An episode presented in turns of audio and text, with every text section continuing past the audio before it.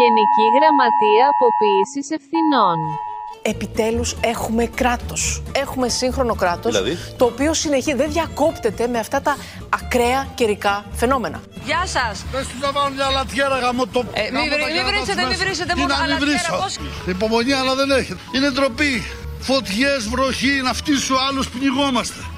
Να βρέξει πνιγόμαστε, να χιονίσει χανόμαστε. Να μπει φωτιά χανοτήτης στο διάλογο κράτος είναι εδώ. Σε ενημέρωσε κανείς ότι υπάρχει πρόβλημα; Ψυχή ρε, τι να με ενημερώσετε με το μπουρδέλο. Πας στο εξωτερικό, λες από την Ελλάδα και σε κοιτάνε όλοι με δέος. Λένε πώς τα πάτε τόσο καλά η Ελλάδα; Όλοι έχουμε διαλυθεί και έτσι πάτε καλύτερα από όλους. Ζήν. Από την πρώτη μέρα που εγώ είμαι φιλελεύθερος δεξιός. Θα το πω λίγο έτσι να το καταλάβετε εύκολα. Μάργαρετ Θάτσερ. Τι λες μωρή μαϊμού του Φαραώ. Θεωρώ ότι ο, ο συγκεκριμένος πρωθυπουργός, επειδή συμπεριφέρεται με τρόπο όχι στημένο, δεν συμπεριφέρεται στημένα, δεν έχει την κλασική στημένη, δεν κουνάει τα χέρια του όπως τα κουνάνε οι άλλοι πολιτικοί. Γεια σας παιδιά. Γεια σας κορίτσια. Ξημερώματα δίνεις δικαιώματα. Αυτή είναι προοδευτική πολιτική και αυτή την ακολουθεί η δικιά μας παράταξη, η Νέα Δημοκρατία.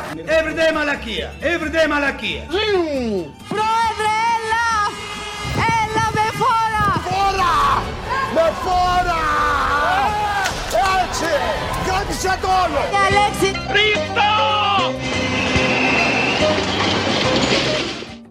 Γεια σας και καλή εβδομάδα. Είναι Δευτέρα 13 Φεβρουαρίου 2023. Είμαι ο Δημήτρης Χατζηνικόλας και ακούτε το καθημερινό podcast του Τμήματος Πολιτικών Ειδήσεων του Ντοκουμέντο. Δύσκολη εβδομάδα έτσι κι αλλιώς λόγω των σεισμών στην Τουρκία και τη Συρία, έτσι μην το ξεχνάτε αυτό και τα χιλιάδες εκεί θύματα τα οποία πραγματικά ε, οι προβλέψεις είναι ζωφερές. Ε, δεν, δεν υπάρχει κανένας λόγος τώρα να αναφέρουμε νούμερα μακάρι να, να είναι όσο πιο χαμηλό το, το νούμερο αλλά ε, δεν είναι τόσο ευίωνες οι, ε, οι προβλέψεις αλλά και τα δεδομένα που έρχονται από τις πληγήσεις περιοχές και υπάρχει τώρα και το μεγάλο θέμα βεβαίως των, των ανθρώπων που έχουν μείνει χωρίς σπίτια εκεί έτσι. Μοιραία το, το ενδιαφέρον στρέφεται στους καταβλισμούς που θα στηθούν εκεί όπου για τους χιλιάδες Τούρκους πολίτες και τους Σύριους εκεί μην ξεχνάτε ότι είναι μια περιοχή στη νότιο-ανατολική Τουρκία κεντρική νοτιοανατολική κυρίως Τουρκία όπου είναι ε, το, το, ο, ο πόλεμος στη Συρία έχει αφήσει τα, τα ίχνη του έτσι είναι χιλιάδες οι Σύριοι πρόσφυγες στην περιοχή είναι και, η- και ο πόλεμος, ο εμφύλιος πόλεμος στην Τουρκία με τους Κούρδους εκεί στην ευρύτερη περιοχή του Ντεγιάρμπακερ ε, υποβαθμισμένη περιοχή όπου φτωχός και η μοίρα του πάντα έτσι συμβαίνει ε, για τη Συρία τι να πει κανείς, ξεχασμένοι από το Θεό είναι οι άνθρωποι και από, ανθρω... και από το 2011 θυμίζω που ξέσπασε ο εμφύλιος πόλεμος, το 2011 ξέσπασε. Δηλαδή κλείνουμε 12 χρόνια πλέον. Ε, στη διαιρεμένη αυτή χώρα, ποιος να ενδιαφερθεί και για ποιον εκεί. Τα ίδια έγιναν και στο Ιράκ και στο Αφγανιστάν και στη Λιβύη, όπου παρενέβη να πω την. ε, την ε, πώς, να στο, πω- πώς να σου το πω τώρα, να πω αυτή την απαγορευμένη για τον σύγχρονο, για τα δυτικά κράτη λέξη, όπου παρεμβαίνει ο υπεριαλισμός, οι μεγάλες δηλαδή δυνάμεις, ε, γιατί εδώ δεν φτάνει μόνο να πούμε η Δύση, γιατί δεν είναι μόνο η Δύση. Στη Συρία έχει έντονο το αποτύπωμά της και η Ρωσία, ο Ρώσικος υπερελισμό. Στο Αφγανιστάν έχει έντονο το αποτύπωμά του και ο Ρωσικός υπερελισμό. Έτσι. Ε, όπου εμπεβαίνει λοιπόν ο υπερελισμός, οι μεγάλες δυνάμεις αφήνουν πίσω τους αίμα και άμμο. Ουδόλως ενδιαφέρονται για το αύριο των, ε, των πολιτών στα κράτη τα οποία επεμβαίνουν για να ρίξουν μία αραστές ηγεσίες, είτε αφορούσε τον Σαντάμ, είτε αφορούσε τους Ταλιμπάν στο Αφγανιστάν, είτε αφορούσε ε, στη Λιβύη τον Καντάφη. Από εκεί και μετά ουδόλως ενδιαφέρθηκαν για το τι συμβαίνει. Και μετά παρεμβαίνουν δεύτερες δυνάμεις με υπεριαλιστικέ βλέψεις, όπως για παράδειγμα η Τουρκία, ε, στη Λιβύη και γίνεται το έλα να δεις φατρίες, ομάδες, ομαδάρχες, συμφέροντα, ε, μεγάλες χώρες, μεγάλες δυνάμεις και τα μόνιμα. Ε, και όπου στο παλεύουν τα βουβάλια, ξέρετε τι παθαίνουν τα βατράχια, γνωστή ιστορία. Αλλά τώρα ζούμε όχι απλά το θεία- θρίαμβο του καπιταλισμού στη Δύση, ζούμε την μονοκρατορία, παντοκρατορία, παύλα δικτατορία του καπιταλισμού, ότι δεν μπορείς πλέον ούτε καν να μιλήσεις για αυτά. Αν μιλήσεις για αυτά, σου κολλούν τη ρετσέτα. Μια ρετσέτα. Έτσι. Το ίδιο συμβαίνει, ας πούμε, και για τις ε, διάφορες τίνα που έχουν επιβληθεί στο, στις χώρες της Δύσης. Αυτές το, το, το, το δεν υπάρχει άλλη ενα- εναλλακτική, το there is no alternative. Ε, έτσι γίνεται και στην Ελλάδα. Με, με αυτόν τον τρόπο, για παράδειγμα, οι κυβερνώντες εδώ ρίχνουν λάσπη, πολύ λάσπη στο κίνημα της πλατείας τα, τα πρώτα χρόνια της χρεοκοπίας της χώρας, από το 10 μέχρι το 12. Λες και είχε κάποια άλλη επιλογή ο ελληνικός λαός από το να κατέβει στο δρόμο. Τον χρεοκοπήσαν. Του αλλάξανε ριζικά τη ζωή του. Του κόψανε 13ο, 14ο μισθό και συντάξεις. Του μειώσανε το, του, τους μισθούς. Του, του, του, ε, χάνει τα σπίτια, του έχασε τα σπίτια του και τα χάνει ακόμα και τώρα. Ε, ε, και όλο αυτό το, το, το έσχος έμεινε ατιμόρυτο. Και αντί, και αντί να μιλήσουμε για αυτά, μιλάμε για τον κόσμο που κατέβαινε στους δρόμους. Και όταν κατεβαίνεις στον κόσμος στις πλατείες, θα είναι διάφοροι. Δεν μπορεί να είναι. Δεν κάνουμε κανένα. Δεν βάζουμε face control, δεν κάνουμε πόρτα στις στις, στις πλατείες. Αν εσύ, για παράδειγμα, μέσα στα 100.000 άτομα θα είναι και χίλιοι χρυσαυγίτες, δεν θα βάλουμε πόρτα γιατί έβαζε κανένας πόρτα στους στους περίφημους Μακεδονομάχους; Δεν ήταν εκεί ακροδεξί. Δεν μας ένοιαζε εκεί. Δεν συνεργάστηκε εκεί η Νέα Δημοκρατία και το Πασόκιναλ ε, τότε με τους Χρυσαυγίτες. Δεν συνεργάστηκε και δεν ήταν στη γωνία της πλατείας. Πάνω ήταν στο πόντιου οι Χρυσαυγίτες. Αλλά δεν ενδιαφέρει αυτό το σύστημα. Έτσι. Λοιπόν, το, το, αυτό που την ενδιαφέρει είναι να στοχοποιήσουν τις αντιδράσεις. Αυτό τους ενδιαφέρει. Αυτό τους ενδιαφέρει. Να ρίξουν μαύρο, πολύ μαύρο σε κάθε αντίδραση, σε κάθε έναν άνθρωπο ή κάθε κίνημα το οποίο αντιδρά για να καλυτερεύσει τη ζωή του, να του ρίξουν πολύ μαύρο για να γίνουν αυτή η ορθότητα και η ορθοδοξία στη χώρα και στον πλανήτη και οι υπόλοιποι το περιθώριο που δεν θέλει υποτίθεται την ανάπτυξη. Αυτό είναι το κεντρικό project. Αυτό πρέπει να, να διαλύσουμε. Αυτό το project. Λοιπόν, τώρα το προεκλογικό για να ξαναεπανέλθουμε στην Τουρκία. Μην το ξεχνάτε αυτό, προεκλογικό έτσι, ενδιαφέρον στην Τουρκία. Στρέφεται στα γιατί της τραγωδίας. Πριν τρεις μέρες, ο αναπληρωτής Γενικός Γραμματέας του Μητροπολιτικού Δήμου της Κωνσταντινούπολης, είναι ο, ο, ο, Δόκτωρ Μπουρέ Γκοκτσέ, ανακοίνωσε, προσέξτε τώρα εδώ, ότι 3,1 εκατομμύρια κτίρια στην Τουρκία, στη χώρα του, έλαβαν αμνηστία πριν τις εκλογές του 2018. Τι σημαίνει αυτό τώρα, Σημαίνει ότι το επίσημο κράτος και το Υπουργείο Πολεοδομίας αναγνώριζαν ότι οι μισές κατασκευές στην Τουρκία δεν τηρούσαν τους σχετικούς κανονισμούς, αλλά για να λύσουν το στεγαστικό έκαναν τα στραβά μάτια. Το παραδέχτηκε και ο κύριος Ερντογάν. Έτσι.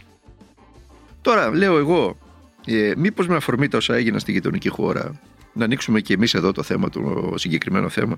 Υπάρχουν και εδώ κατασκευές ε, πολλών δεκαετιών, από το 50, από το 60, από το 70, από το 80 μέχρι το 80 περίπου, που έχουν γίνει με ε, διαφορετικούς αντισυσμικούς κανονισμούς, όπου τα κριτήρια ε, ήταν ε, πολύ πιο χαλαρά και που τα κτίρια αυτά είναι καταπονημένα έτσι, και από άλλους σεισμούς που έχουν γίνει αλλά και από τις δεκαετίες και τις διάφορες παρεμβάσεις ε, που έγιναν στην πλάτη τους, στο σκελετό τους, να το πω έτσι. Λοιπόν, ε, δεν έπρεπε πρέπει να ελεγχθούν όλα αυτά τα κτίρια. Να δούμε την επαρχιά τους, να δούμε αν χρειάζονται ε, να γίνει κάτι γι' αυτά. Θα έπρεπε κατά τη γνώμη μου. Αλλά στο δημόσιο διάλογο δεν αδεικνύεται αυτό το θέμα. Λοιπόν, ε, χθες για να αλλάξουμε τώρα θέμα, να έρθουμε στην πολιτική επικαιρότητα, έγινε ολόκληρη συζήτηση, ειδικά στο διαδίκτυο, για την ε, περίφημη εκδήλωση κοπή πίτας ε, του Υπουργού Ανάπτυξης Άδωνη Γεωργιάδη στο ΜΟΛ. Πριν ε, πούμε οτιδήποτε, να ακούσουμε ένα σχετικό ηχητικό. Σίγουρα κάποιοι εδώ, στατιστικά, όχι περισσότεροι εδώ σίγουρα, αλλά κάποιοι θα είστε, είστε και αυτοί που την περασμένη φορά, θα κάνω μετά αναφορά, δεν με ψηφίσατε. Εσείς που δεν με ψηφίσατε, είστε οι πιο τυχεροί στην αίθουσα αυτή. Και θα σας πω και αμέσως το γιατί.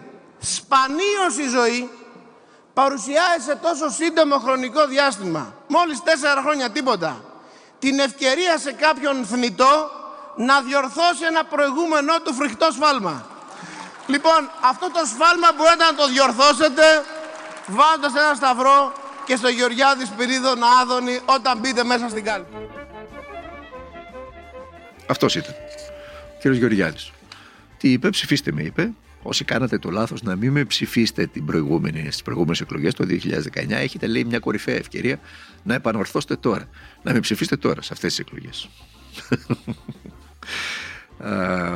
αντί άλλου σχολείου, να πούμε απλά ότι έχει συμβεί κάτι πολύ δύσκολο αντιμετωπίσιμο σε αυτή τη χώρα. Ο πύχης των απαιτήσεων, ακόμη και για τα δημόσια πρόσωπα σε θέσεις ευθύνης, έχει πέσει τόσο χαμηλά, που περνάει από πάνω κάθε καριδιά σκαρίδι. Κάθε καριδιά σκαρίδι.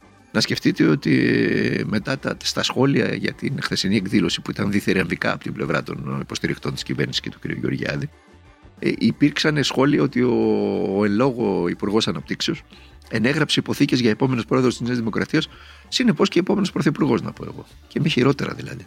Και μη χειρότερα. Το ότι η προεκλογική εκδήλωση και κοπή πίτα στο ΜΟΛ έγινε με τη σφραγίδα του Υπουργείου Όλων των Ελλήνων, αφού στο πόντιουμ υπήρχε φαρδιά πλατιά το λογότυπο του Υπουργείου, προφανώς δεν ενοχλεί κανέναν. Κανέναν. Δεν ενοχλεί. Ότι εκμεταλλεύεται τη σφραγίδα και το λογότυπο του Υπουργείου Όλων των Ελλήνων για να κάνει μια προεκλογική εκδήλωση δική του για κοπή της πίτας. Ούτε τον Υπουργό τον ενοχλεί, ο οποίος φρόντισε από το πόντιουμ να μας πληροφορήσει ότι πλήρωσε για τα πάντα. Έτσι, ο ίδιος. Αυτό του είπε να πληρώσει το Υπουργείο. Ε, και δεν το έκανε δώρο ο διευθύνων σύμβουλος της Lambda Development, που ήταν φυσικά παρόν. Τώρα αυτό ελέγχεται. Έτσι. Ούτε ότι η συγκεκριμένη εταιρεία του Μίλου Λάτσι που διαχειρίζεται και το MOL πήρε κοψοχρονιά το ελληνικό και από εμβληματική επένδυση το κατέδυσε real estate για τους πλουσίους του πλανήτη, στερώντας επί της ουσίας το παρελιακό μέτωπο από τους πολίτες. Ούτε τα προσχήματα που λένε στο χωριό μου. Ούτε τα προσχήματα δεν κρατάει ο κ. Γεωργιάδης. Και αφού μιλάμε για προσχήματα, ε, επί του παρόντος, πάμε να δούμε τι συμβαίνει στη χώρα. Ο γιος του κορυφαίου εισαγγελέα του Αριού Πάγου αποκαλύφθηκε χθες, ο γιος του κ. Ντογιάκου, ε, ο οποίος συγκεκριμένα μας έστειλε και ένα εξώδικο πρωί στο ντοκουμέντο για τα ευαίσθητα προσωπικά δεδομένα του, λέει. Όχι για το γεγονός ότι εκπροσωπεί φαντ που επηρεάζονται άμεσα από τις αποφάσεις του πατέρα του. Αυτό δεν τον ε, πειράζει. Ότι αποκαλύψαμε τα ευαίσθητα προσωπικά δεδομένα του. Τον ενοχλεί, μας έστειλε και ένα εξώδικο. Ε, Ουδόλως τον ενοχλεί ότι αποκαλύπτεται ότι δουλεύει για φαντ την ώρα που ο Άριος Πάγος αποφασίζει υπέρ το φαντ. Έτσι δεν είναι τρομερό. Τρομερό είναι.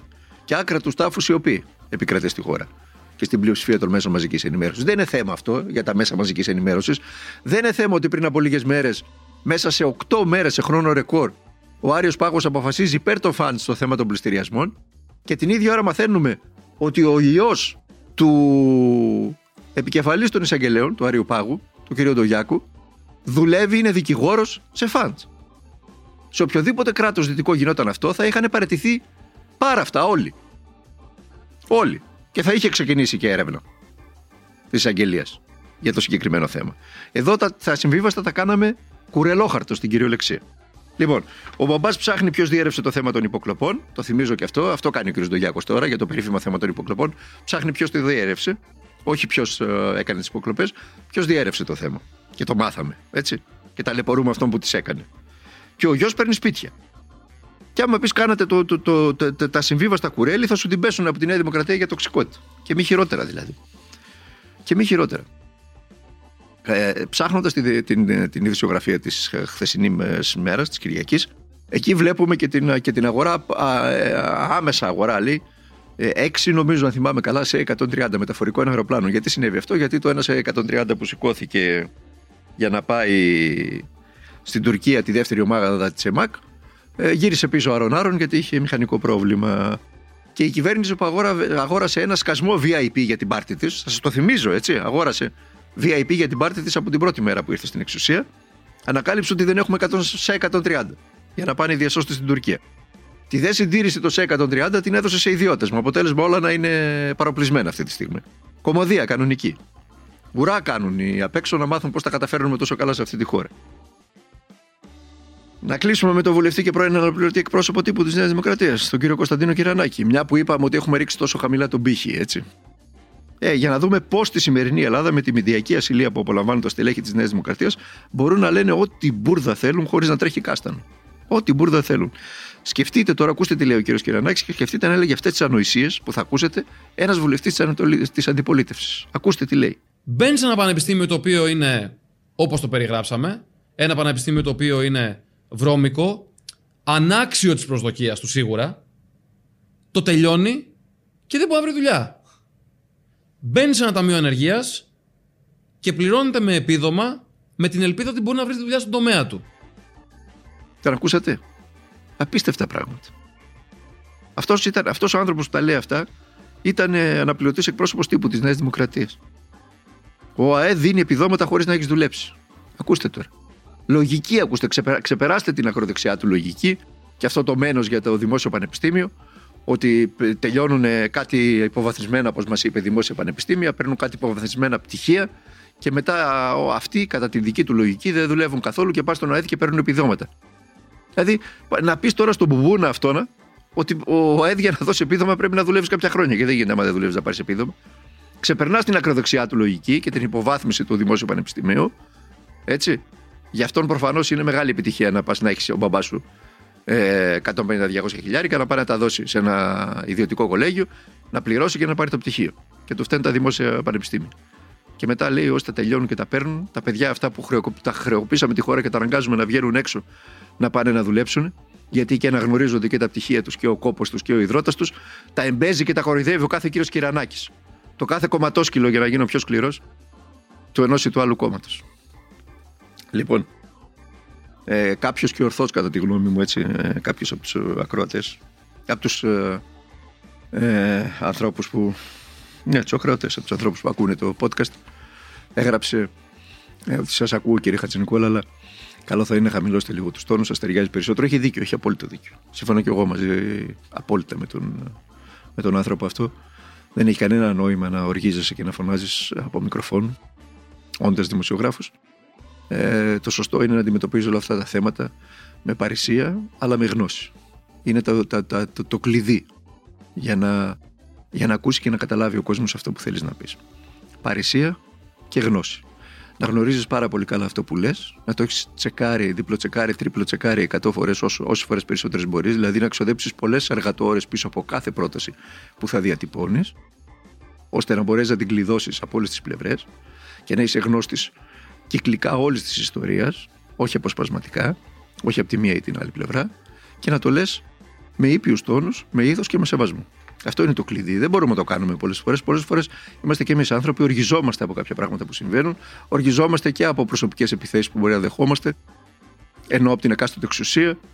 Οπότε καμιά φορά βγαίνει, δεν το θέλουμε, πιστέψτε με, ή τουλάχιστον ο Μιλόν δεν το θέλει.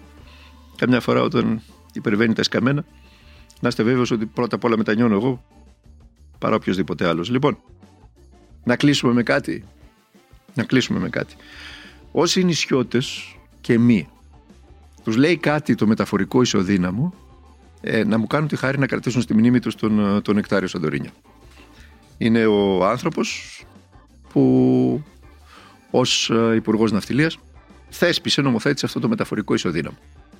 Για να μπορούν οι νησιώτες και οι επισκέπτες του, κυρίως οι νησιώτες, οι κάτοικοι των νησιών μας, να ε, απολαμβάνουν ε, το από και προς την, ε, το γενέθλιο τόπο τους, τον, τον τόπο καταγωγής τους, τον τόπο που ζουν και εργάζονται, όπου διαμένουν, τον τόπο διαμονής τους, με το ίδιο αντίτιμο, με το ίδιο ποσό που το απολαμβάνει και ένας στεριανός.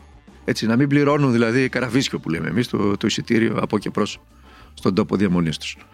Ε, αυτά. Για να, για να ξέρουμε και να τοποθετούμε τον καθένα εκεί που τον τοποθετεί η ιστορία, γιατί πίσω ο καθένας μας αφήνει ένα στίγμα.